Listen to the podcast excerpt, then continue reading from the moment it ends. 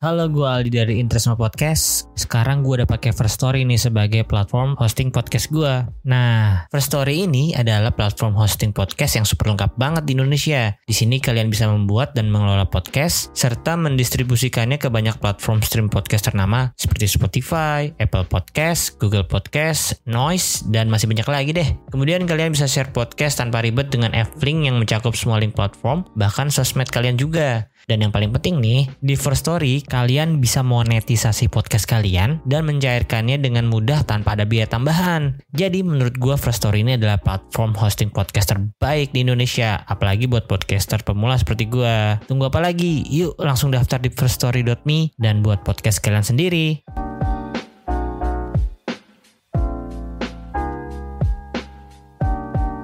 Kalau ke Milannya sendiri, ke San Siro-nya, stadion itu jadi udah berapa kali nih kak? Waduh. Udah sering banget dong ya.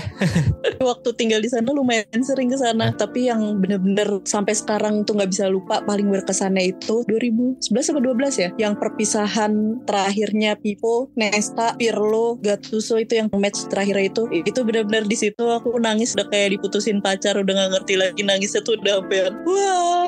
Akhirnya kemarin juara Serie A, Scudetto, dan mungkin spesial karena Kak Icul juga bisa merayakannya sama orang-orang Milan langsung di sana ya Kak ya. Iya betul. Nah itu keren banget sih, seru banget pengalaman yang mungkin gak bakal terlupakan juga. Itu perasaannya gimana Kak? Wah, perasaannya gila banget sih itu bener-bener sempat maju mundur maju mundur. Aduh berangkat gak ya sampai akhirnya tinggal tiga pertandingan lagi. Gue yakin nih juara. Menurut Kak Icul ini kan lagi ketinggalan 0-2 di pertandingan selanjutnya leg kedua Milan harus gimana nih untuk bisa menang? Pertama, aku berharap banget Leo udah pulih banget sih. Thank you. Halo, selamat pagi, siang, sore, dan malam. Kembali lagi di Interisme Podcast, podcast yang bahas berita-berita seputar Inter yang dikutip dari sosial media dan portal-portal berita olahraga. Apa kabar teman-teman Interisi semua? Harusnya hari ini kalian pada dalam suasana yang gembira ya, karena akhirnya Inter bisa menang untuk pertama kalinya atas Milan di kancah Champions League ya. Setelah dua musim sebelumnya, yaitu di musim 2002-2003 itu Inter uh, seri dua-duanya kalah agregat, terus kemudian di musim 2004-2005 kembali bertemu di quarter final tapi kalah dua-duanya. Saat leg pertama kalah 2-0 leg kedua itu kalah 1-0 terus ada kerusuhan yang penonton lempar flare itu akhirnya pertandingan dihentikan. Jadi Inter dihukum dengan harus kalah 3-0 nah akhirnya di musim ini kembali lagi terjadi derby della Madonnina di UCL di semifinal 2022-2023 dan Inter di leg pertama berhasil menumbangkan AC Milan dengan skor 0-2 gol dari Zeko dan satu lagi dari Mkhitaryan. Nah maka dari itu untuk hari ini gue nggak sendiri sendirian gue akan mengundang seorang fans dari kubu sebelah dari kubu yang klubnya hari ini lagi kalah nih. Jadi ya terima kasih banget untuk kakak yang satu ini udah mau gue ajak ngobrol di Terus Podcast. Langsung yeah. aja gue present. Kak Nurisa Anindia. Halo Kak Halo semuanya teman-teman di Interismi Podcast. Sebelumnya gue mau ngucapin selamat udah menang. Sejujurnya ya hari ini harinya berjalan lancar, tapi ya Milan kalah ya udahlah gitu. Ya mau gimana lagi? Emang Milannya juga selalu selalu kalau misalnya ada pertandingan penting itu selalu harus ada yang cedera aja pokoknya. Kalau Milan tuh nggak bisa jadi fans Milan tuh tenang gitu tuh nggak bisa pokoknya. Iya iya. Halo Kak sebelum sebelumnya makasih banget ya udah nyempetin malam-malam nih jadi bintang tamu di Interisme Podcast. Mm uh, aku manggilnya apa nih? Kak Nurisa? Apa Nuri atau gimana panggilannya? Aku biasanya tuh dipanggilnya Icul kalau di dunia permilanistian. ya udah. itu emang udah kayaknya semua orang manggilnya Icul aja gitu. Gak usah pakai K, gak usah pakai Mbak, panggil aja Icul kayaknya. Ya udah, mulai sekarang berarti aku panggil Icul ya. Iya, Oke. okay. Kak Icul, ini kabarnya hari ini lagi dinas ya, dinas ke luar kota ya? Iya, lagi perjalanan dinas. Makanya sejujurnya pertandingan tadi malam itu aku nggak nonton sama sekali karena emang baru di notis uh, dikasih notis itu baru dua hari yang lalu. Kalau misalnya hari ini tuh harus perjalanan dinas keluar hmm. kota ke Cilacap, tepatnya hari ini baru berangkat itu itu tadi pagi berangkat pagi-pagi banget dari Gambir naik kereta habis itu langsung ke Kroya dari Jakarta itu nggak ada yang langsung ke Cilacap ada cuman kayak bukan bukan kereta yang bagus gitu. Nggak ada yang eksekutif. Jadi dari Jakarta ke Kroya terus dari Kroya kita dijemput naik mobil ke Cilacap itu sejam lagi. Jadi terus harus langsung meeting sama orang ketemu terus mempersiapkan buat besok dinasnya sih. Baru nyampe ke kamar hotel baru bisa mandi bersih-bersih baru akhirnya bisa menyempatkan. Karena gak enak juga kan udah janji dari kemarin gitu. Ya udahlah akhirnya disempet-sempetin. Oh, wah jadi merasa tersanjung nih. Maksudnya Kak Nurisa udah menyempatkan di sela-sela kesibukannya. Bahkan semalam juga nggak sempet nonton Milan tapi untuk ke Interesa Podcast disempet-sempetin nih. Jadi makasih banget ya Kak. Iya boleh. Habis juga baca kan juga tengah hari tengah malam maksudnya. Jadi ya nah, udah. nah kalau boleh tahu boleh cerita sedikit ya ini Kak Nurisa lagi dinasnya itu emang kerjanya di mana ya Kak? Aku kerjanya itu di kedutaan Jerman. Terus okay. uh, jalan dinasnya itu besok mau ke lapas Nusa Kambangan yang ada di Cilacap. Itu untuk kunjungan tahunan sebenarnya untuk uh, mengunjungi ada dua warga negara Jerman yang lagi ditahan di lapas Nusa Kambangan. Jadi memang kita tiap tahun itu harus uh, ngasih laporan tahunan ke Berlin. Jadi kayak kita harus tetap ngasih update ke mereka gimana keadaannya mereka di sini apakah mereka baik-baik aja apakah hak asasi manusianya terjaga di sini. Walaupun kita sebagai kedutaan nggak bisa ikut campur uh, atas hukum Indonesia masalah hukumnya tapi kita tetap melindungi mereka gitu. Oke, jadi kalau untuk sehari-harinya tapi kantornya yang di kedutaan besar di Jakarta kan yang di yeah. yang di Kuningan ya? Bukan di MH Tamrin. Oh, MH Tamrin. Oke. Tapi emang untuk kunjungan-kunjungan gini sering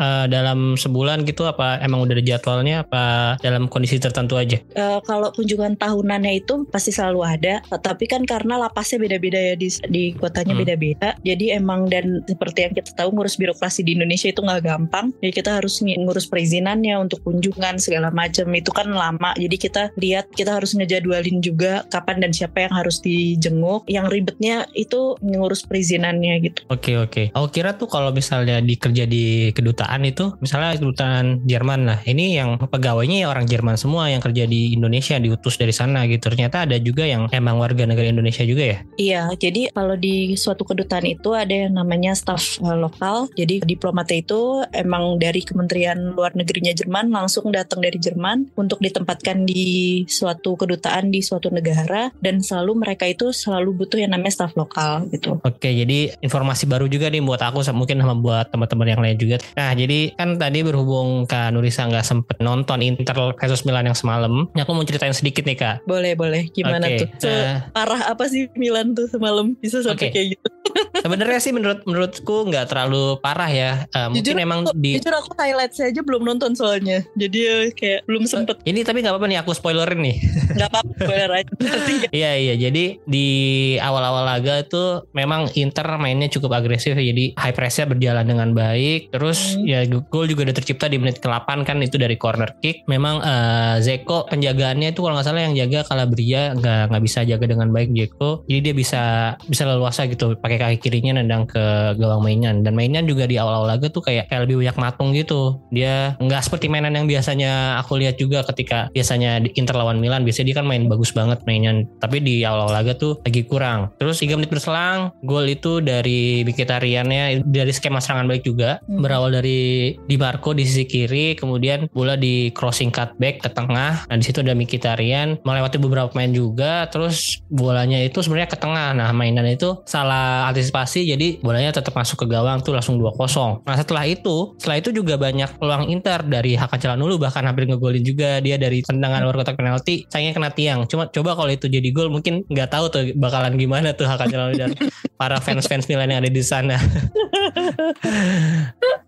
Nah setelah itu ada beberapa peluang lagi dari Mkhitaryan, Barella ganti-gantian baru uh, Milan akhirnya uh, BTW uh, Benacer cedera di awal-awal pertandingan juga ya menit oh, ke 20-an iya. gitu. Dia akhirnya digantikan oleh Junior Mesias. Nah setelah itu ada perkembangan lah. Jadi Milan memang lebih sering memegang bola terus lebih banyak mengancam. Tapi benar-benar baru banyak mengancam tuh di akhir-akhir babak pertama sama di awal babak kedua. Itu kayaknya dari Ibrahim Diaz ada, dari Junior Mesias ada. Uh, pressing kaki kirinya tapi melebar ke gawang Onana masih belum lompat sasaran. Terus ada satu tendangan Tonali dari uh, tepi kotak penalti itu kena tiang. Jadi itu uh. hampir nyetak gol juga sebenarnya si Tonali. Hmm. selain itu ada beberapa lagi mungkin aku lupa. Secara statistik sebenarnya cukup berimbang. Bahkan Milan unggul ball possession sebenarnya. Kalau shoot on target memang banyakkan Inter ya. Ya shoot on goalnya juga sih. Tapi ya uh, Inter tuh nyerangnya sekali-sekali doang lewat serangan balik. Tapi emang emang cukup berbahaya sih. Hmm. harusnya bahkan itu di babak pertama ada Lautaro Martinez dilanggar dianggap penalti tapi dibatalkan oleh VAR terus di babak kedua juga ada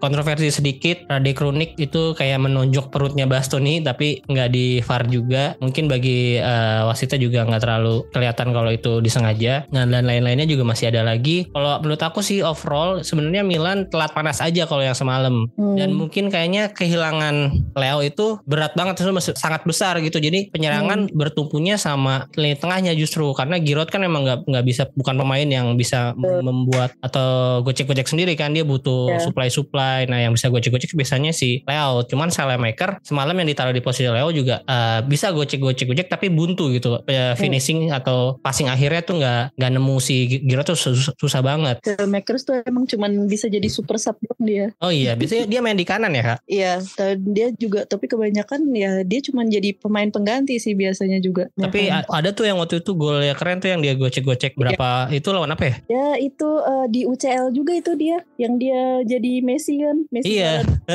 Lawan apa ya? Tottenham ya? Mungkin ya kemarin ya? Ya cosplay jadi Messi dia. Nah itu salah maker kalau menurut aku kalau dari ya gocek-gocek bawa bola dari sisi kiri sih cukup oke. Okay. cuman passing akhirnya tuh yang nggak pernah nyampe. Junior Mesias juga karena dia kan dua-duanya main cut inside ya pakai inverted winger. Uh, Salemaker yang kayak kanan di kiri Junior Mesias di kanan pakai kiri kan dia. Kemarin itu dia lawan Napoli sebelum ini kan oh yang menang 5-0 itu iya. ya? Eh, 4-0 ya? Oh iya tuh keren. Sebenarnya Salemaker tuh keren. Cuman ya mungkin kemarin uh, lagi nggak nemu atau memang uh, belum terbiasa main di kiri juga kan karena biasa sering main, main di kanan. Theo, Har Theo Hernandez juga yang biasanya cost to cost dari belakang ke depan itu kemarin nggak keluar ya. Aku nggak ngerti mungkin emang uh, defense-nya Inter ada Dumfries sama Darmian yang cukup solid jadi dia nggak ada space atau dia takut maju ke depan takut kena serangan balik Inter. Karena kan Inter juga punya Dumfries di kanan yang cukup yeah. kencang juga ya jadi kalau dia takut misalnya dia ninggalin postnya untuk balik ke belakangnya itu agak jauh mungkin hmm. sih kayak gitu dan di akhir babak juga dia si Milan masukin di Origi mainin di posisi Salamaker di kiri yeah. hmm. nah itu juga udah lebih mengancam lah daripada Salamaker karena hmm. di Origi kan dia juga punya badan yang cukup oke okay ya posturnya oke okay, gue cek dikit bisa sih cuman Darmian yang jaga di situ juga udah mulai kelelahan jadi agak sering agak terlewat lah sama si Divock Origi itu kemarin hmm, emang tapi uh, Milan tuh kelemahannya selalu kayak gitu. Di awal laga itu antara mereka itu harus ngegolin duluan gol cepet atau enggak pasti kenanya kena gol cepet juga. Hmm, hmm, hmm. di awal pasti penyakitnya kayak gitu. Jadi mereka emang harus ngepres dari awal dulu. Kalau misalnya udah hilang di awal udah pasti bener tadi katanya Aldi juga udah emang telat panas kan biasanya hmm. juga gitu. Baru nanti ngegolinnya kayak waktu kapan tuh lawan Inter? Dua sama kan? Suso oh iya yang zaman zaman ya. dulu ya oh iya. Iya zaman dulu. Kayak gitu sering banget kayak gitu. Ntar ngegolinnya di menit-menit 80-an ke atas baru. Iya sih iya sebenarnya kurang lebih penyakitnya sama sih kayak Inter. Kalau Inter hmm. udah ke bulan duluan apalagi kalau sama tim-tim kecil ya. Biasanya kan tim-tim kecil kalau udah cetak gol duluan mereka langsung defensif tuh defensif low block banget nggak ada celah. Nah itu masalahnya Inter juga sih. Kalau misalnya udah ketemu lawan yang kayak gitu untuk ngebongkarnya nggak punya cara lain selain crossing crossing doang. Apalagi apalagi Pioli nggak punya banyak option kan tadi malam. Hmm. udah nggak mau nurunin siapa lagi. Leo udah nggak ada juga sih. Terus uh, Benacer juga hilang juga. Udah variasi uh, serangannya jadi kurang banget pasti. Iya betul betul. Setuju. Hmm. apalagi kalau lini belakang sebenarnya Milan itu yang menurut Kak Icul the bestnya tuh yang musim ini tuh siapa aja sih? Maksudnya yang uh, yang starting eleven yang oke okay, siapa aja? sejauh ini ya masih Tomori Malik Chow hmm? kan di tengah tuh. Terus hmm? uh, Calabria kiri Theo Hernandez. Hmm. kalau semalam kan dia maininnya Simon Jair dulu yang di awal ya sama Fikayo yeah. Tomori nah memang si Jair uh, agak sedikit kesulitan sih untuk menjaga hmm. Lautaro Martinez harusnya salahnya di situ juga harusnya ma masukinnya dari awal Chow aja karena uh, Inter kan juga pemainnya kan sekarang lagi kenceng-kenceng banget juga kan hmm. sedangkan Simon Care itu kan emang dia satu emang dia emang umurnya udah mungkin yang diharapin dari Pioli itu de, karena dia mungkin udah mateng untuk main di UCL tapi salahnya itu dia nggak memperhatikan kalau pemain Inter itu tuh sekenceng-kenceng itu. Harusnya Hmm. memang yang diturunin ya Malik Chow aja. Kalau enggak mendingan Kalulu. Oh iya kalau lu baru mainin babak kedua kalau nggak salah. Tapi gantiin Calabria dia di posisi kanan ya. Ya karena cuman dia yang bisa di kanan. Hmm, iya iya. Jadi ya Iya. mungkin salah satu faktor kemarin kenapa Milan bisa kebobolan cepet sih ya. Kalau menurutku ya salah satu dari backnya juga sih karena Iya. kemarin tuh sisi kanan itu benar-benar dimanfaatkan banget di awal laga tuh. Hmm. Di Marco lawan Calabria yang kemarin sedikit lebih unggul di Marco sih menurut aku jadi dia Hmm. bisa punya banyak peluang terus Calabrianya justru nggak berani untuk maju ke depan biasanya kan dia kadang-kadang eh, Iya. berani tuh ke depan bahkan dia ke Dia tengah juga sering kan Dia nggak berani karena dia tahu dia kalah speed. Calabria itu Hmm. markingnya bagus tapi speednya kurang. Hmm iya iya iya makanya mereka nggak berani untuk lebih ofensif ya karena Hmm. Di Marco juga punya kecepatan dan crossingnya oke sebenarnya. Hmm. Nah kalau gitu ini kan eh, leg kedua itu minggu depan nih. Mm-mm. Cuman sebelum kita ngomongin ke leg 2, aku mau nanya-nanya sedikit dulu nih sama Kak Icul. Boleh, Eh, boleh. tentang gimana ceritanya bisa jadi apa sih kalau kalau Milanista cewek tuh sebutannya apa ya? Iya. Kalau Inter kan Internona, kalau Kita bilangnya Milanisti aja sih. sama ya? Oh, oke. Dulu, eh, Gimana Kak ceritanya? Eh, jadi Milanisti itu sebenarnya udah lama banget. Jadi emang dari dulu itu emang suka main bola. Terus Hmm. eh, yang ngaku itu tuh emang suka nonton bola banget dulu juga. Awalnya sukanya itu dari timnas Itali. Mulai nonton bola tuh di tahun berapa berarti? Mulai nonton bola itu dari Piala Dunia 98 awalnya. Oke. Yang menang waktu itu kan Prancis kan Piala Hmm. Dunia kan. Tapi dari dulu emang karena Serie A itu kan juga dimulainya dulu kan di RCTI kan dulu. Mm-mm. Cuman, cuman ada seri A. Jadi emang kebanyakan orang-orang zaman dulu itu kenapa sukanya seri A kan karena yang ada cuman itu gitu kan. Iya betul. Mm. Jadi emang sukanya Itali, suka nonton bolanya eh, Itali jadinya dan waktu itu banyak kan di di timnas Italinya juga banyak main Milannya. Jadi kayak emang udah senang aja gitu sama Milan. Akhirnya nonton di RCTI, nonton Milan. Emang udah jatuh hatinya sama Milan aja udah. Tapi Jatuh ketemu. itu pas lagi no, pertandingannya pas lagi Milan apa tahu Milan tuh dari siapa dulu gitu? dari nonton-nonton itu sih di RCTI. Oh jadi, Jadi- nontonnya tuh random aja ya awalnya ini lagi Mm-mm, pertandingan apa lawan apa gitu ya? Ya awalnya nontonnya random aja, sempet sering semuanya ya semuanya ditonton aja gitu. Hmm. Terus karena faktor bajunya juga kayaknya kayak keren aja yang ngeliatnya merah hitam Hmm. gitu. Terus eh, dulu suka banget juga sama Paolo Maldini kan, gitu kayak keren aja dari nggak tahu kenapa dari dulu itu tuh eh, lebih sukanya sama back back gitu, Maldini, Nesta, itu Cafu, kayak lebih keren aja gitu. Dan pada saat itu kan emang back backnya Milan kan lagi menggila semua kan. Iya iya. Jab stem juga dulu ya. Iya, wah banyak deh pokoknya. Nggak ada habisnya. Makanya sekarang bingung banget kenapa ngelihat Milan backnya kok susah banget kayaknya nyari back bagus. Iya iya. Nah ini kan kebetulan Kak Icul ini bintang tamu perempuan kedua nih di podcast aku nih. Hmm. Sebelumnya aku sempat ngundang Alexa Safira juga dia kan Internona sekarang Kanurisa. Tapi Kanurisa tadi juga dibilang emang suka main bola juga ya berarti dulu dari dulu tuh. iya, dari dulu dari dari SD suka main bola tapi cuma main-main gitu aja. Sempatnya seriusin itu pas kuliah di UI itu main bukan main bola sih main futsal. Hmm. Dulu dulu eh, main futsal, sempat jadi tim futsal UI juga sampai sampai sempat ikut kejuaraan nasional futsal juga. Wih keren. Berarti emang dari dulu udah suka bola. Emang Hmm. Kanurisa ini punya kakak cowok atau emang ayahnya nih yang kenalin bola dulu sama Kak Icul? aku nggak punya kakak cowok terus eh, papaku juga nggak suka nonton bola nggak suka main bola yang ngenalin dulu eyang aku itu sih dia Oh. tuh sempet pernah eh, aku inget banget 2002 kalau nggak salah. 2006 ya aku lupa. Jadi eh, eyang aku tuh sampai 2002 deh kayaknya. Soalnya waktu Hmm. itu tuh zamannya koran Hmm. jadi eyang aku tuh ketiduran Hah? dia nonton bola itu dia aku sampai pagi-pagi tuh dibangunin sama mama kayak bangun-bangun itu apa namanya kan aku manggil eyang aku bapak kan itu bapak nelpon gitu nelpon ke rumah gitu ah Hmm. ngapain gitu kan terus nelpon gitu dia bilang kok semalam tuh hasilnya berapa bapak ketiduran gitu main nelpon ke aku karena karena korannya belum datang pagi itu jadi dia nggak Oh. tahu dia nggak tahu hasilnya Iya iya. Itu lagi Piala Dunia. itu kayak lagi Piala Dunia deh lupa Oh, jadi gitu. jadi kita emang bapak kalau lagi ke rumah tuh suka nontonnya bola gitu kan terus suka ikut nonton gitu jadi kayak seru aja emang udah suka dari dulu Oke, terus akhirnya kan makin ke sini makin dewasa lah ya, tetap jadi fans Milan, maksudnya nggak pindah-pindah klub atau sempat juga melirik klub lain. enggak sih nggak pernah pernah ya? Nonton nonton liga lain aja males nggak tahu kenapa ya Iya, paling sama sekali sih. nonton nonton paling sekali sekali nonton APL gitu dulu aku juga sempet tinggal di Jerman juga nggak ada keinginan nonton Bundesliga Oke, oh tadi tempat tinggal Jerman juga berarti setelah dari UI itu ngambil S2 di Jerman atau dari setelah lulus dari UI terus eh, ngambil S2 di Jerman eh, kalau betul jurusannya apa kak? Eh, S1-nya jurusannya sastra Jerman, Mm-mm. S2-nya in Cultural Communication and European Studies. Oh oke, itu kalau di Indonesia nggak ada ya? Sebenarnya eh, Masuknya di ke HI atau apa? Mas- Iya betul masuknya ke komunikasi penjurusannya hubungan internasional dan Mhm. tapi ada eh, subnya itu komunikasi antar kultur sama studi Eropa tuh. Oke, berarti Kak Icul nih sukanya sepak bola Itali, sukanya klub Mm-mm. Milan. Nah, tapi kenapa ngambil jurusannya waktu S1 itu sastra Jerman? Kenapa nggak Itali? Emang apakah nggak ada dulu? Nggak ada dan sampai sekarang juga nggak ada sastra Oh, nggak ada ya? Ada.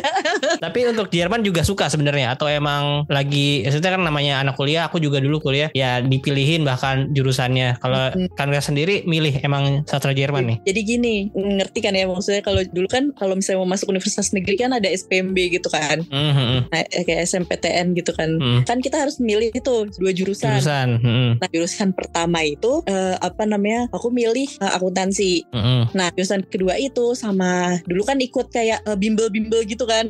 Ya. Ikut bimbel gitu terus kayak udah jurusan keduanya pilih aja yang passing grade-nya agak rendah gitu. Yang penting Ya. Mas kan. Nah, pas ngeliat nih kayaknya belajar bahasa seru juga gitu kan. Hmm. Belajar budaya gini-gini. Akhirnya dari semua sastra itu kayak nggak tahu kenapa pengen aja ya udahlah pilih Jerman aja deh gitu. Oke, jadi mungkin awalnya ya udahlah, maksudnya sebagai pilihan kedua gitu. Tapi akhirnya setelah masuk kuliah di situ, apakah bener-bener eh, menikmati kuliahnya? Jadi dulu sempet lucu gini, eh, udah udah sebulan nih kan, akhirnya keterima di sa- di sastra Jerman UI. Hmm. Udah sebulan kuliah, ternyata ada pengumuman eh, ini stan, stan kan eh, pengumumannya Hmm, telat, Iya. selalu telat kan stan pengumumannya. Ternyata aku keterima juga di stan. Oke, keren keren. Banyak kan yang pada ninggalin UI itu banyak Ah. terus tiba pada keluar semua gitu. Tapi aku nggak tahu kenapa nikmatin banget saat itu kuliah di UI karena kalau udah pernah ke FIB UI itu kampus Hmm. di UI itu kampusnya tuh asik banget, rindang banget. Terus aku tiap hari kayak udah sering nontonin futsal juga. Hmm. Jadi aku kuliah main futsal, habis kuliah main futsal gitu kayak kayak udah seru aja gitu. Sedangkan di stan itu pakai seragam. Terus dulu kampusnya penuh kambing kayak wah kayak nggak bisa nih gue di sini.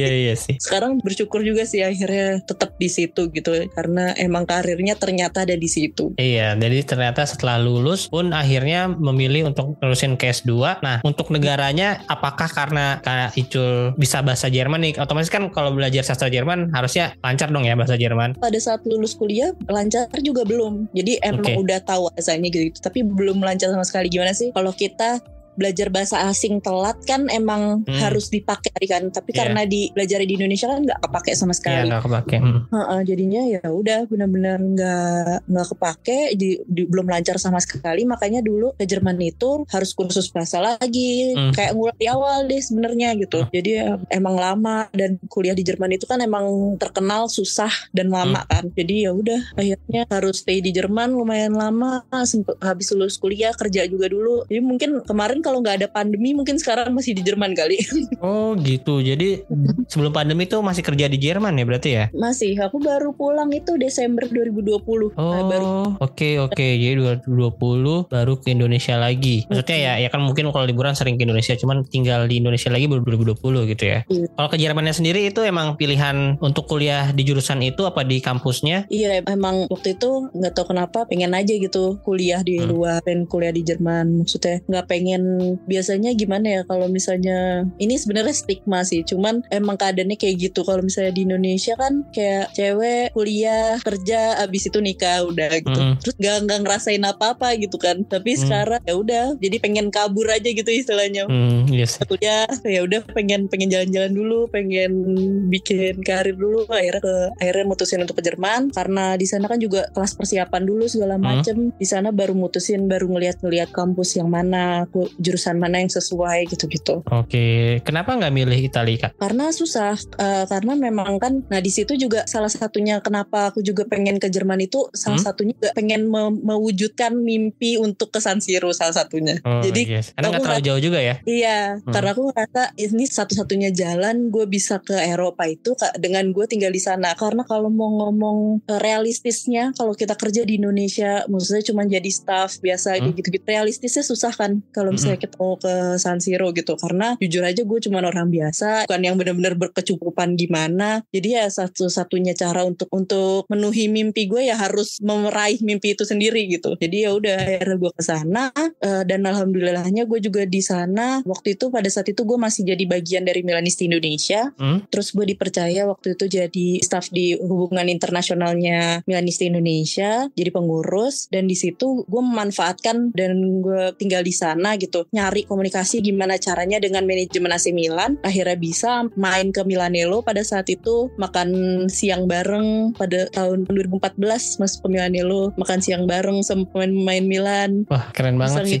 gitu-gitu. Jadi ini benar-benar eh, ya kalau bisa dibilang cerita inspiratif sih insp- inspiratif banget karena awalnya Mm. bahkan dari salah bukan salah sih dari pilihan kedua kuliah dari sastra Jerman ya awalnya kan pengennya akuntansi Mm-mm. dari sastra Jerman itu ujung-ujungnya bisa ngewujudin mimpi Kak Icul yang seorang fans Milan itu bisa ke San Siro langsung ya itu keren Betul. banget sih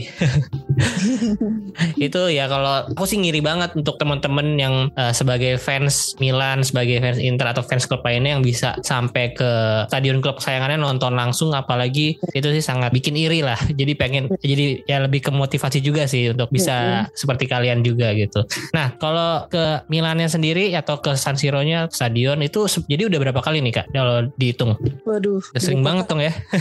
Lumayan sering sih waktu tinggal di sana lumayan sering ke sana. Tapi yang bener-bener sampai sekarang tuh nggak bisa lupa paling berkesannya itu 2011 apa 12 ya, yang perpisahan terakhirnya Pipo, Nesta, Pirlo, Hmm? Gattuso itu yang match terakhir itu itu benar-benar di situ aku nangis udah kayak diputusin pacar udah nggak ngerti lagi nangisnya tuh udah yang, wah benar-benar karena dalam satu waktu kayak hilang semua Iya, iya. apa namanya idola-idola dari kecil gitu Aha, kan Iya, iya. apalagi pas Pipo ngegolin juga kan bener-bener wah itu nangisnya udah bener-bener nangis sampai orang tuh ngeliatin nih kenapa nih orang nangis di stadion Sama sih, aku yang nonton dari rumah aja ketika Zanetti pensiun juga nangis walaupun Hmm. jauh gitu ya apalagi yang langsung Iya. deket gitu di stadion. iya makanya Aduh, udah mana saat itu juga ya Milan memasuki musim musim kelamnya kan pada saat itu cuman ya karena pada saat itu emang ya udah pengen aja gitu tetap dan masih jadi bagian dari Milanisti Indonesia juga. Ba- banyak ngadain acara-acara gitu dan ada acara tahunannya tur San Hmm, Siro juga. iya. jadi tur San Siro ada aku selalu terbang ke sana langsung gitu nemuin teman-teman Milanisti yang pada ke sana gitu sih. Oke, jadi kalau dihitung-hitung mungkin 20 lebih ya kalau dari ya mungkin segitu kali ya. Oh, jadi kan ya otomatis kalau kan Icul dari tahun berapa di Jerman? dari tahun 2011 11 ya kalau misalnya sampai 2023 aja eh, ini Dua- berarti 12 tahun mungkin setahun bisa 2 sampai 3 kali kan ke Iya, San Siro Iya. itu mungkin 20 30 bahkan kalau misalnya rutin gitu. Berarti kalau dari ikut sebagai pengurus Milanistinya itu sejak pengurus Milanisti itu sejak tahun 2007 2007 oh lama juga. Jadi ketika masih di Indonesia tuh udah aktif juga berarti ya di Milanisti Indo. Apa sih namanya kalau itu nama fans resminya maksudnya yang dari Italinya juga? Eh, dari Italinya itu jadi AC Milan itu ada yang menaungi semua fans club fans club yang ada di dunia itu ada namanya IMC Oke. mereka itu ada kayak iuran tahunannya gitu jadi kita juga salah satunya kenapa ada tur San Siro tiap tahun itu untuk memperpanjang Milanisti Indonesia jadi klub official di IMC itu kita bayar iuran tahunannya di situ. Oh, jadi Milanisti itu jadinya ikutnya yang IMC. Iya. Nah, oke. Okay. Kan tadi juga udah disebutin tiap tahun ada Tour San Siro. Berarti tiap tahun Kak Icul yang jadi tour guide-nya. Jadi di, dari Tour San Siro-nya juga ada yang memang tiap tahun dia selalu hmm. datang. Jadi uh, aku juga ya ikut di situ, tapi aku biasanya lebih ngurusin ke masuk gimana kita ke lo atau enggak kita waktu itu juga pernah di match apa itu kita disuruh masuk uh, ke bawahnya gitu jadi hmm. bisa kayak salaman langsung sama pemain-pemainnya gitu. Oke, okay, gitu. keren Cuman, banget sih itu. Kalau gitu cerita sedikit dong Kak untuk tur stadionnya sendiri nih, tur stadion San Siro nih. Itu apa aja sih kegiatannya atau ngunjungin ruangan apa aja boleh diceritain nggak? Tur San Siro itu uh, banyak paketnya kan. Nah, hmm. waktu itu aku paketnya itu cuman yang uh, jadi ke pitch-nya, hmm. jadi ke dari pinggirannya gitu, terus ke area VIP-nya di dalam hmm. stadion itu, terus uh, ada kayak uh, museum kecil gitu, hmm. terus uh, sama ruang ganti. Oke, okay. nah itu area pitch, terus ruang ganti, lorong. Kalau trophy roomnya juga apa itu dibilangin lo kalau trophy room? Trophy room itu jadi dulu itu ada di uh, sebelum adanya Casa Milan. Huh? Trophy roomnya itu ada di kantornya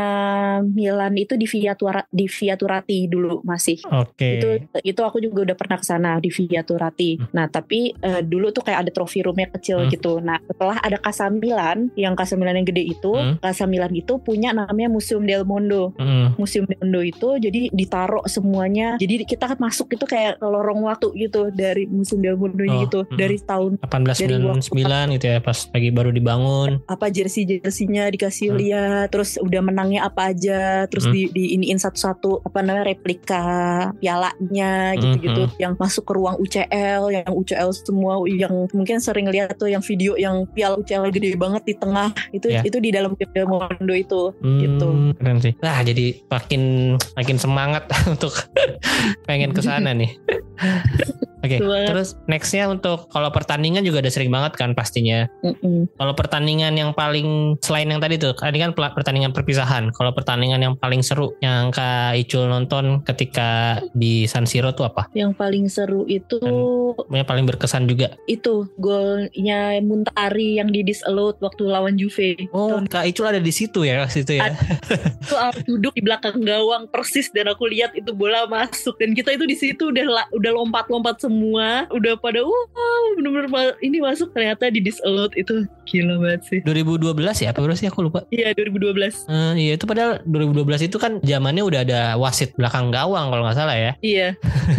Tapi emang kalau misalnya mungkin ngelihat dari belakang karena kan Buffon bener-bener ngahalau pakai tangannya gitu kan. Mm -hmm. sebenarnya kalau kita ngelihat dari atas itu kelihatan banget bola udah masuk. Hmm, Mm. Oke oke okay. jadi skor akhirnya berapa waktu itu sama itu sama ya kalau misalnya iya. itu Milan menang Milan yang juara kalau nggak salah ya harusnya ya. Masih ada peluang juara. Uh, dan ujung-ujungnya itu si Juventus yang juara kan. Iya makanya. Dan itu tragedi atau kontroversi yang sampai sekarang dikenal sebagai Muntari Curse ya. Iya. sampai sekarang membuat para ya bukan para sih maksudnya Juventus nggak bisa menang apa pun selain Serie A gitu. Jadi yeah. di iya. kancah Eropa nggak dapet apa-apa padahal berapa kali masuk final UCL dua kali atau tiga kali ya yang setelah kejadian itu. Oke, okay, aku mau nanya juga soal ininya tiket matchnya nih. Range-nya tuh berapa sih kalau untuk nonton sebuah pertandingan di San Siro? Jadi kalau misalnya yang atas itu, yang hmm. tribun A itu uh, lebih murah. Startnya itu dari 35 euro sampai 50 euro. Kalau di rupiah berarti sekitar berapa kak? Sekitar 600 sampai 800 ribuan. Hmm. Nah kalau yang di bawah itu paling murah itu yang belakang gawang. Hmm. Belakang gawang itu startnya dari 55 euro. Nah mulai dari belakang gawang ke tengah itu itu udah makin mahal. Itu hmm. yang di tengah itu bisa uh, 75, 100, 125, 150. Dan tapi pertandingannya itu nggak ada. Jadi oh, seri A aja itu hmm. kalau misal gantung lawannya siapa. Hmm. Jadi kalau big match bisa lebih mahal. Oke. Okay. UEL, UEL itu lebih mahal lagi. Wah iya sih. Dari seri A. Nah berarti untuk pembelian tiketnya itu dulu gimana belinya? Apa sekarang gimana untuk untuk beli tiket match itu? Apakah dulu kan harus ini nggak sih harus member uh, misalnya sebagai fans Milan atau fans Inter? Nah, kalau dulu kan aku uh, apa namanya belum ngerti ya maksudnya apa-apa hmm. uh, gimana caranya dulu awal-awal. Dulu awal-awal itu aku selalu uh, belinya itu lewat IMC itu. Hmm juga langsung hubungin manajemen Milan. Jadi dulu tuh kan pernah kalau ingat Masaro kan pernah ke Indonesia. Masaro yang dulu pertama kali yang Milan Junior Camp itu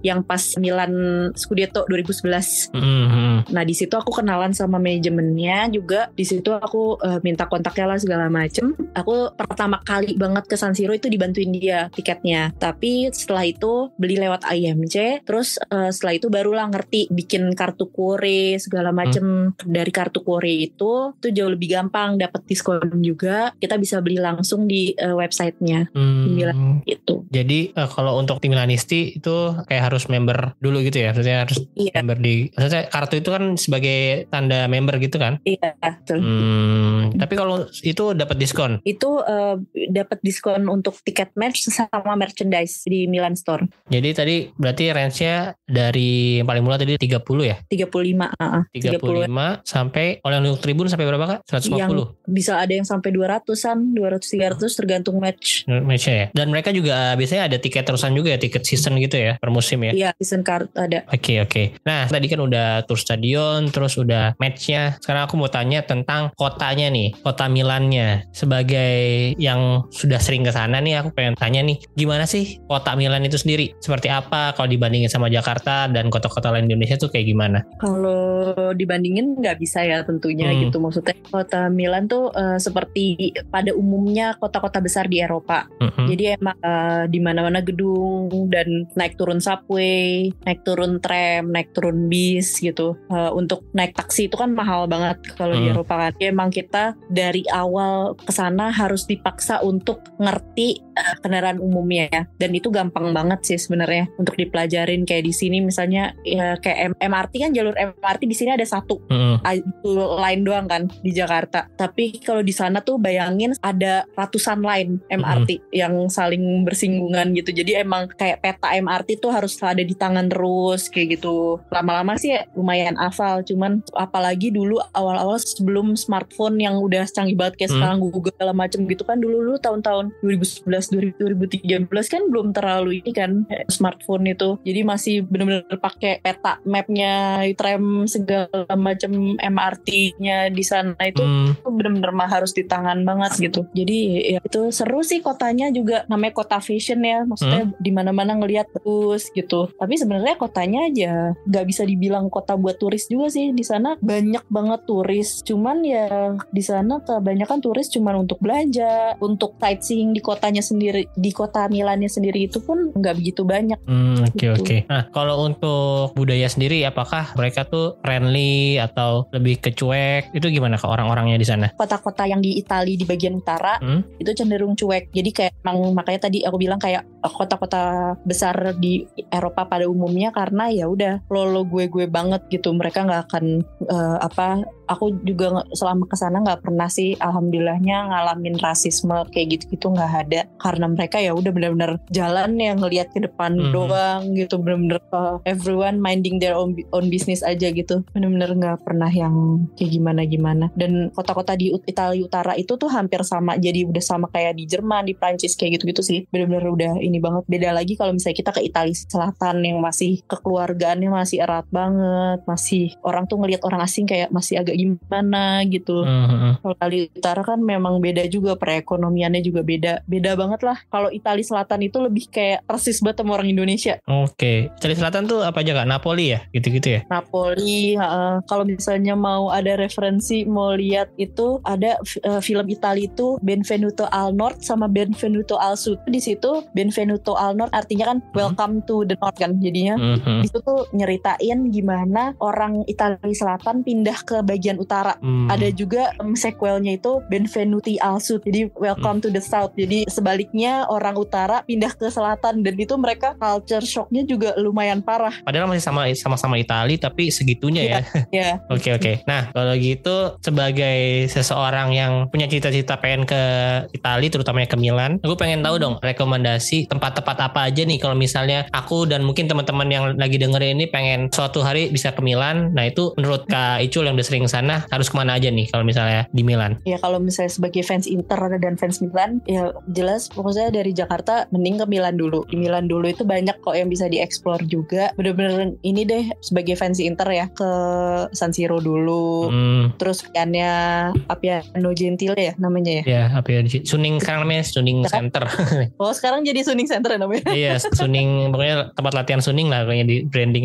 itu seru kalau misalnya ke tempat latihannya gitu. Kalau misalnya kayak kita kan ke Milanello, itu kita ngecek jadwalnya biasanya di Twitter, ngelihat nih jadwal latihan kapan. Lebih enak itu datang sebelum mereka latihan, sejam atau dua jam sebelum mereka latihan. Jadi pas mereka datang itu kita biasanya nyegat nyegatin mereka kan di depan gerbang, minta Iya. foto, minta tangan kayak Hmm. gitu. Serunya di situ. Terus kayak di tengah kotanya ngelihat bangunan-bangunan Eropa di tengah kotanya itu kan juga bagus di Duomo Milan Hmm. itu Hmm. Milan Duomo Piazza Duomo terus ke Milan Store ke Inter Store nge-explore dulu kota Milan sih. Yang pasti itu butuh dua hari lah cukup. Habis itu baru ke ke Como ke sek- sekitaran Milan. Hmm. kalau mau ke Turin juga boleh itu juga deket. Terus ke Cinque Terre itu juga bagus. Terus kalau misalnya suka belanja ada kayak outlet gitu. Outlet barang-barang branded itu harganya murah-murah banget. Jauh lebih murah daripada di Indonesia. Itu namanya Serravalle Itu di Milan. itu Eh, dia nggak di Milan ya. Jadi kita tuh harus eh, naik kayak shuttle bus gitu dari Milan ke sana sekitar satu setengah jam ke sana Oke, kalau untuk di Milannya sendiri nih, kalau tempat-tempat mungkin kuliner atau tempat wisata tuh ke mana aja kak? Yang recommended? kalau kuliner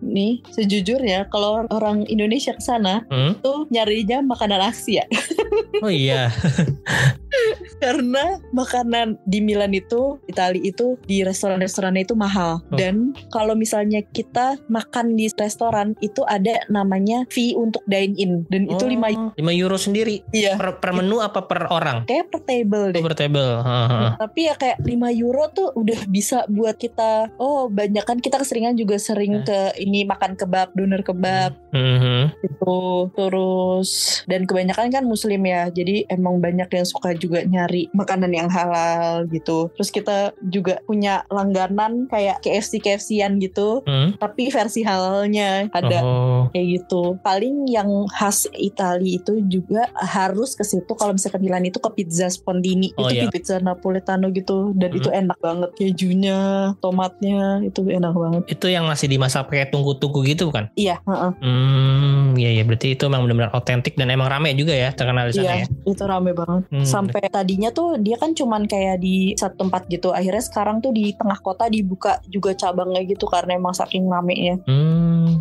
Itu makannya cuma yang nggak nggak duduk kayak cuman meja-meja tinggi doang. Jadi kita makannya sambil berdiri. Udah selesai orang pergi. Jadi harus cepet gitu. Untuk satu loyangnya gitu di sana rata-rata harga pizza tuh berapa kak? Bukan satu loyang. Jadi itu Satu slice gitu ya? Jualnya slice yang gede gitu ya? slice, eh, slice-nya gede banget gitu. Hmm, hmm, hmm. double itu kayak 6 euroan deh 6 euro 7 euro deh kalau nggak salah Hmm, 100 ribuan lah ya. iya segituan Hmm, Oke, di sana ada ini nggak sih restoran yang Michelin star? Waduh, nggak sempet explore ya sih, Eh. dan nggak pengen juga. Budgetnya Oke, terbatas. Iya ya, berarti kalau untuk kuliner tadi dari Kak Icul rekomendasinya tadi yang pizza Pontini tadi sama kalau di sana mungkin ya karena biasanya orang Asia ya kadang-kadang ada yang homesick juga lebih nyarinya makanan-makanan Asia juga ya Betul. kalau di Eropa ya. Hmm. Kalau wisatanya sendiri untuk di kotanya nggak ada ya berarti ya kayak misalnya tempat untuk healing lah apa gitu kan biasanya kalau di Indonesia tuh yang tempat wisata yang kayak gitu-gitu tuh. Kalau di Milan ada nggak? Ya itu eh, paling ke Lake Como, ke Danau Como. Lake Oh berarti Como. di luar kota Milan ya? Apa Como itu Iya. masih Milan juga nggak sih? Eh, nggak, namanya Como kan. Iya iya. Terus ke Cinque Terre paling, terus atau enggak ke ini, ke Swiss kan juga dekat. Oh iya. Mm-mm. Banyak kan orang Indonesia kalau ke sana pengen ngeliat salju gitu kan ke Swiss, ke Mountain Place gitu yang salju abadi. Ya itu Inter juga kalau misalnya preseason langganan itu ke Swiss mulu tuh pasti Mm-mm. lawan FC apa gitu sampai setiap tahun tuh pasti lawan itu tuh. Apa lagi Basel. namanya lu? Bukan, bukan Basel. Pokoknya ini logonya logonya mirip kayak Inter. Oh iya, Iya, jadi mungkin Oh. dia yang punya tuh ngefans juga sama Inter. Oh gitu. Jadi mirip banget sama Inter kayak Inter yang lama ya yang yang huruf Hmm. digabung-gabung gitu. Heeh. Itu jadi setiap musim pasti Inter preseasonnya lawan pertama itu lawan tim itu. Cuman agak lupa nih. FC apa ya? Bukan Sion. Ah, Hmm. apalah nanti lupa. Nah, oke, berarti tadi udah cerita tentang tour stadion, terus nonton pertandingan sama rekomendasi rekomendasi tempat di Milan. Nah, sekarang kan Kak Icul di Eropa tuh di Jerman udah tadi tahun 2011 ya. Mm-mm. Itu Milan terakhir juara ya berarti ya 2011 ya. Betul. Nah akhirnya kemarin juara lagi juara Serie A Scudetto dan kemarin mungkin spesial karena Kak Icul juga bisa merayakannya sama orang-orang Milan langsung di sana ya Kak ya. Iya betul. Nah itu keren banget sih seru banget pengalaman yang mungkin gak bakal terlupakan juga apalagi kita sebagai fans Milan dari kecil terus terakhir juara 2011 terus akhirnya nunggu lama lagi 2022 baru kesampaian kemarin. Nah itu perasaannya gimana Kak? Wah perasaannya gila banget sih itu bener-bener kayak itu sempat maju mundur maju mundur gitu kan karena satu tiket pesawat di dari Indonesia kan nggak murah sama sekali ke sana. Aduh berangkat gak ya berangkat gak ya sampai akhirnya tinggal tiga pertandingan lagi gue yakin nih juara. Soalnya kan ditentuinnya di pertandingan terakhir ya. Iya dia agak gambling juga kan makanya Aha. gitu. Aduh kalau sampai nggak juara gimana nih gitu kan. kalau seperti ini cuman kayak pas setelah tiga pertandingan akhir itu kayak udah udah gue kayak mau ke sana nih gitu. Harus ke sana kayaknya. Dan kita kan punya kayak grup circle kecil gitulah. Emang yang suka sering ke sana itu semuanya udah udah banyak yang isu tiket nih. Hmm. udah makin terberkobar kan tuh. Aduh nggak bisa nih kayaknya emang harus isu tiket nih gitu. Ya udah akhirnya nggak tahu kenapa yakin aja gitu udahlah yakin yakin nih juara gitu. Ya udah akhirnya isu tiket nekat udah ambil cuti isu tiket langsung yang lainnya langsung ke Milan. Aku waktu itu karena emang udah kangen juga udah udah hampir 2 tahun kan Hmm. aku ke Jerman dulu aku Jerman dulu ketemu teman-teman lama lah yang di Jerman segala macem di situ baru aku ke Milan nah di Milan itu anak-anak di sana kan udah pada uh, kayak nyewa apartemen gitu kan kita rame-rame di situ dan ternyata di apartemen yang kita uh, tinggalin itu satu apartemen sama sailmakers Hmm? sama ini kipernya Inter siapa yang kemarin Radu, Radu. oh iya Radu Iya. itu kita ternyata satu apartemen sama dia dan itu lucu banget yang waktu pas Inter kalah itu ada dua orang dari teman kita itu lagi mau niatnya buang sampah ke bawah Hmm. tapi emang kaos Milan kan Hmm. di satu lift sama Radu aduh satu lift sama Radu terus si Radu pas ngeliat gitu langsung "C- ini diceritain ya betul langsung kayak aduh kayak langsung kayak nepok kepala gitu Foto nggak teh? Foto nggak? nggak mau Oh Radu dia nggak foto. nggak mau Nggak berani nyolong-nyolong foto juga ya? nggak berani. Soalnya karena di di lift gitu kan. Nah, ya udah akhirnya. Nah, di situ emang seru banget sih. Emang benar-benar pengalaman yang nggak akan dilupain juga. Benar-benar pada saat itu ternyata menang akhirnya bisa juara ikut arak-arakan di Piazza Duomo itu. Hmm. ngelihat bus-bus itu isinya. Benar-benar ngelihat pemain Milan tuh benar-benar cuman dari jarak Iya. berapa doang gitu. Walaupun desek-desekan juga nggak apa-apa deh sampai ada yang sendalnya hilang Bayang sih itu serunya gimana, apalagi Hmm. setelah menunggu berapa tahun lamanya itu loh yang bikin mungkin Iya. momennya lebih berharga. banget sih gila emang Seru banget. Tapi mereka tuh pawai trofinya aja atau ngumpul di satu tempat gitu terus eh, ngerayain bareng-bareng fans. jadi bareng fans yang fans gedenya sih ya di Piazza Duomo itu kan jadi mereka jalan dari Casa Milan Hmm? Soalnya kan mereka kan uh, match terakhir itu kan away kan Ya, lawan Sassuolo ya? Sassuolo ha mereka langsung dari dari Sassuolo itu mereka itu kan di Emilia Rigano itu langsung ke Casa Milan Hmm. nah di Casa Milan itu juga udah uh, banyak fansnya kan di situ tadi kita udah berpikir mau ke Casa Milan cuman Hmm. pasti nggak dapet tempat dan emang kelihatan crowded banget dari Casa Milan itu mereka kayak sempat presenting trofinya gitu-gitu ngechat Hmm. habis itu mereka mere- naik ke busnya itu terus mereka naik bus dari Casa Milan ke Piazza Duomo pas kita di Piazza Duomo itu kayak di sampingnya gereja Katedral Duomo itu Hmm. ada kayak gedung gitu kayak ada balkonnya. Itu kayaknya cafe atau bar atau apa gitu. Di situ tuh udah ada Silvio Berlusconi ada Hmm. Adriano Gani gitu-gitu kan. Kita ngeliat kan dari bawah gitu. Ada juga waktu nge, sempet nge-storyin juga waktu itu di Instagram. Ada Berlusconi ada Galliani ada Barbara ya Berlusconi ada apa lagi ya waktu itu? Banyak deh di situ. Nah mereka muterin Duomo terakhirnya di situ. Kayak di bawahnya fans semua gitu. Di situ itu mereka nge-presenting lagi. Ya udah habis itu. Terus mereka mungkin ada after party-nya sendiri kali.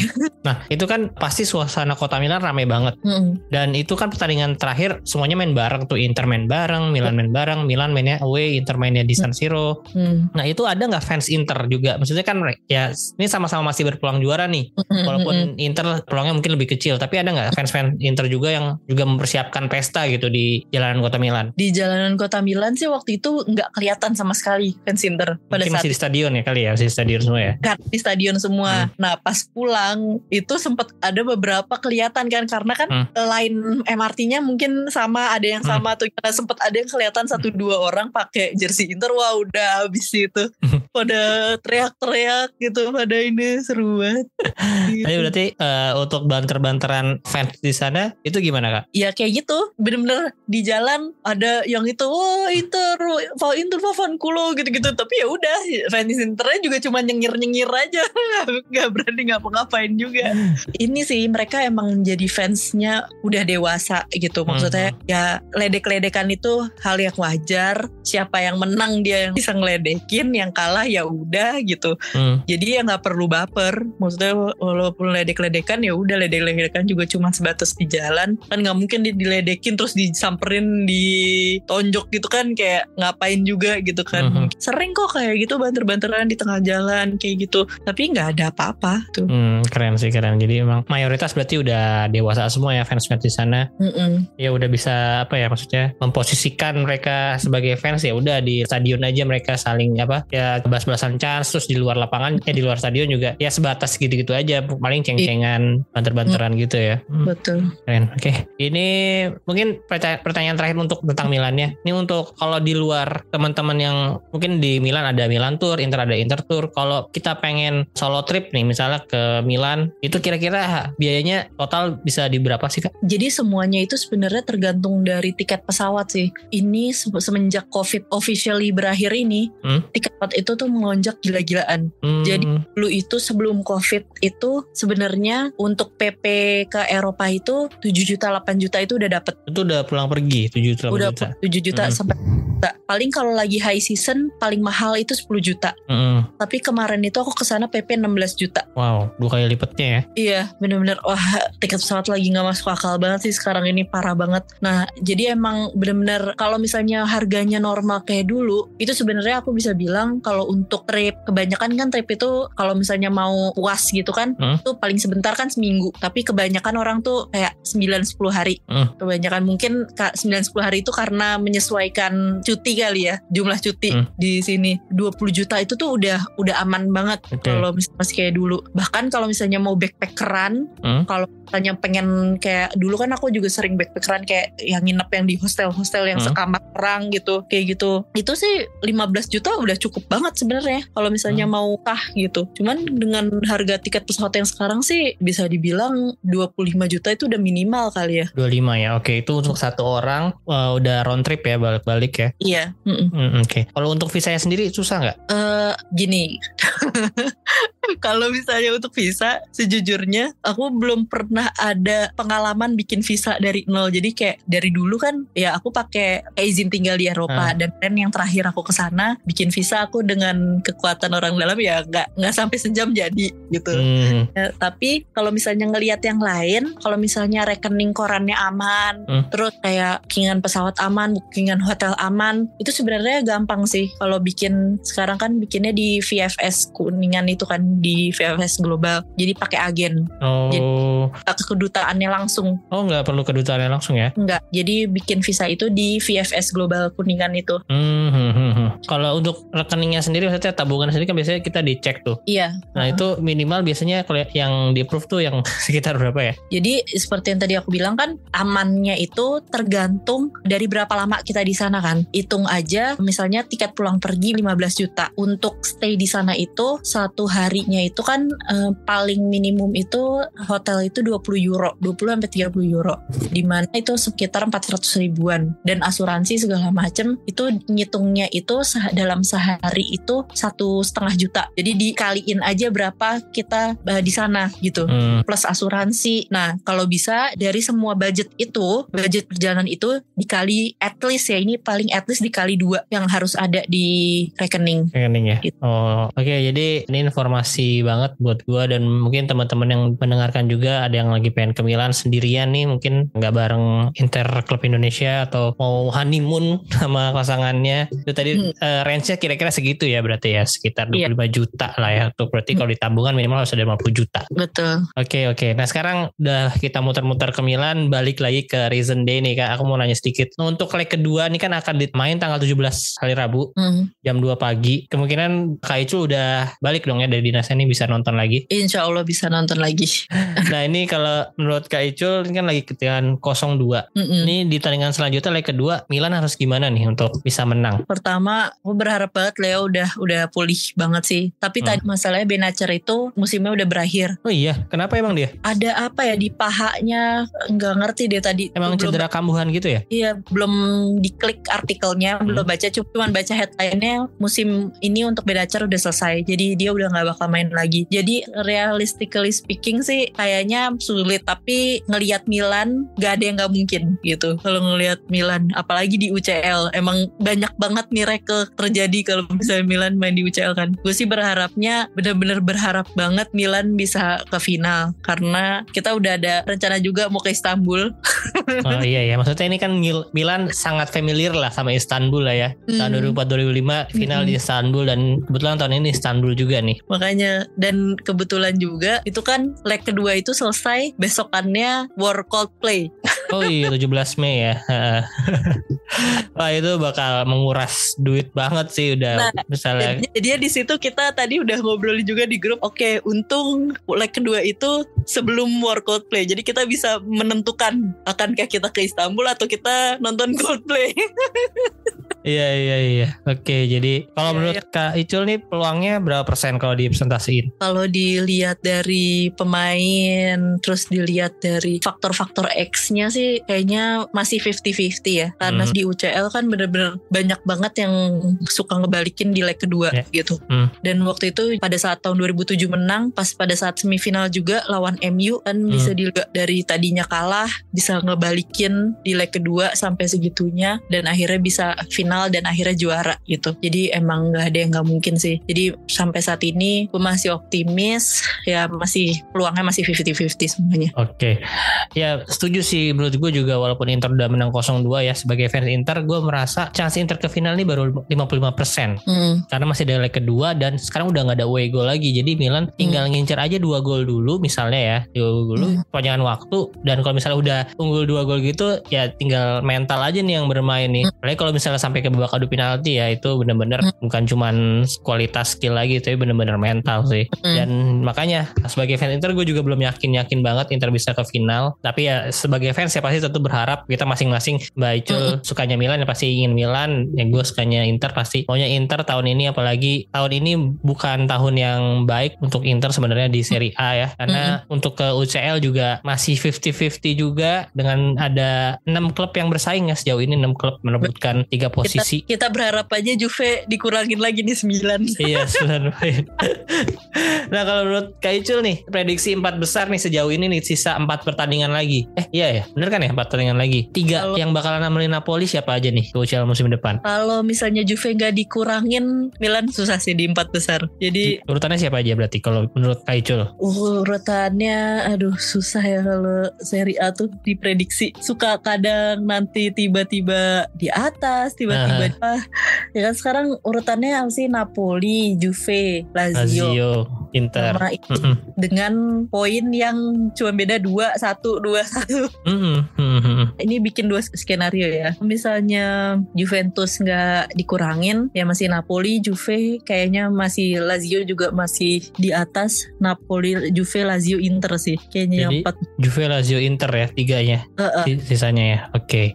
Kalau misalnya Juve dikurangin, ya bisa Lazio, Inter, Milan jadinya. Hmm, untuk Atalanta dan Roma ini menurut Kak Icul kecil lah kemungkinannya berarti ya. lumayan kecil sih soalnya mereka tuh cuman giringnya kalau misalnya lawan-lawan klub besar aja kalau misalnya ntar lawan klub kecil kan mereka juga suka masih kesusahan banget Kalau Milan lawannya empat pertandingan terakhir siapa aja sih? Milan Spezia, ya Spezia, nah Spezia lagi Sampdoria, aduh Juve sama Hellas Verona. heeh. Iya sih. Iya. Spezia ini masih ber- bersaing di zona bawah. Iya. Sampdoria udah pasti degradasi. Iya. Juve ya sama-sama bersaing. Hellas Verona juga lagi bersaing nih. Jadi Mm-mm. Verona sama Spezia itu masalahnya mereka pasti nggak akan mau kalah kan karena kalau mereka ada yang kalah kan degradasi iya. Kalau dari lawan sih sebenarnya ini yang paling mudah ya, paling mudah kalau menurut aku sih Lazio nih. Lazio ini tinggal lawan Lecce, Udinese, Cremonense sama Empoli. Cremonense doang nih yang lagi eh, bersaing lepas dari zona degradasi. Yang lainnya tuh ya aman di, di papan tengah lah. Nggak mungkin ke Eropa juga nggak ke degradasi juga. Kayak cuman Lecce doang deh yang masih ada kemungkinan. Oke jadi Lazio, Juve sama Inter ya. Jadi yang sekarang kan posisi juga lagi itu. iya Tapi kalau misalnya dikurangin 9 bisa Milan naik ke posisi 4. iya Tapi kalau misalnya itu juga ada ada ini juga kan ada gosip kalau misalnya Juve nggak dikurangin dari FIGC dia bakal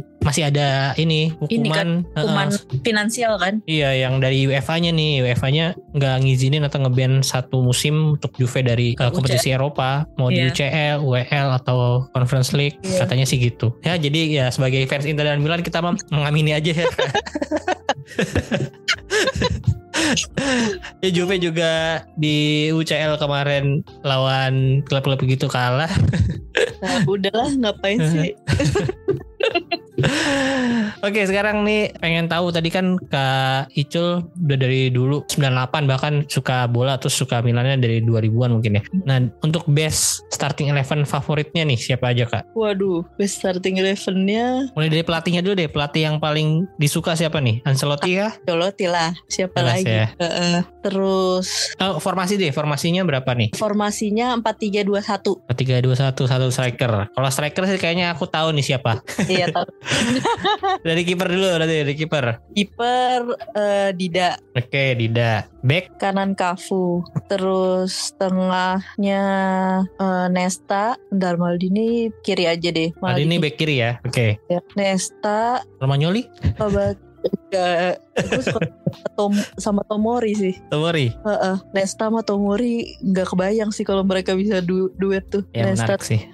Abis itu Tiga gelandang. tiga gelandang Gattuso, Pirlo, sama Leo kali ya. Oh, Leo ditaruh di kiri tapi di LMF Ya. berarti ya. Oke. Terus dua di depan, tengah di dua di depan, Rui Costa. Oke, Rui Costa sama Rui Costa sama siapa ya? Banyak nih pilihannya. eh, Jeremy Menez, Jangan dong. Bonaventura. Siapa? Ya Allah.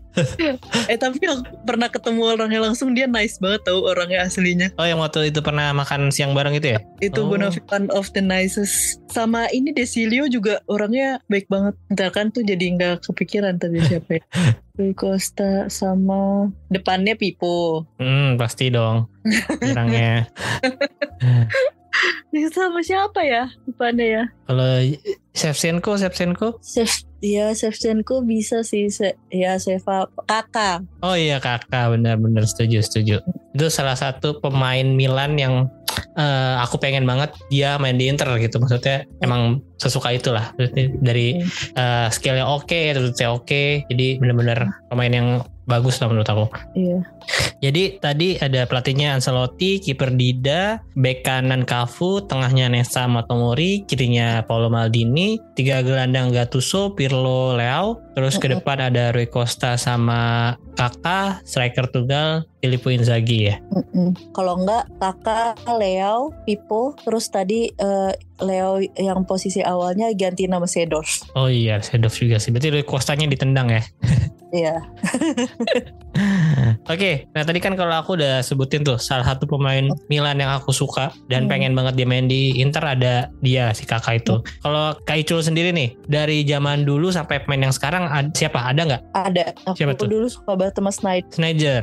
Snyder ha. Oke, kalau yang Snyder sekarang tuh- ada nggak? Yang sekarang si siapa itu? Oh, dulu aku pengen banget si Edin Zeko makan ke Milan. Hmm, Dzeko kan sempat santer banget kan tuh Iya. Milan. dan emang dia tuh jadi momok banget loh buat Milan selalu ngegolin di klub mana pun kalau Heeh. Milan aduh nggak tahu kenapa tuh dia kayaknya ada dendam tersendiri dia kan emang waktu itu sempat bilang kan dia sempat Hmm. pengen banget main di Milan tapi Hmm. entah kenapa nggak pernah berhasil nggak pernah akhirnya nggak pernah ini makanya kayaknya dia membalaskannya dengan dia selalu ngegolin kalau lawan Milan Iya iya bener sih. Ya udah Kak Nuri. Jadi Hmm. selanjutnya ini segmen yang selalu aku tanyain ke bintang tamu aku yang di sini.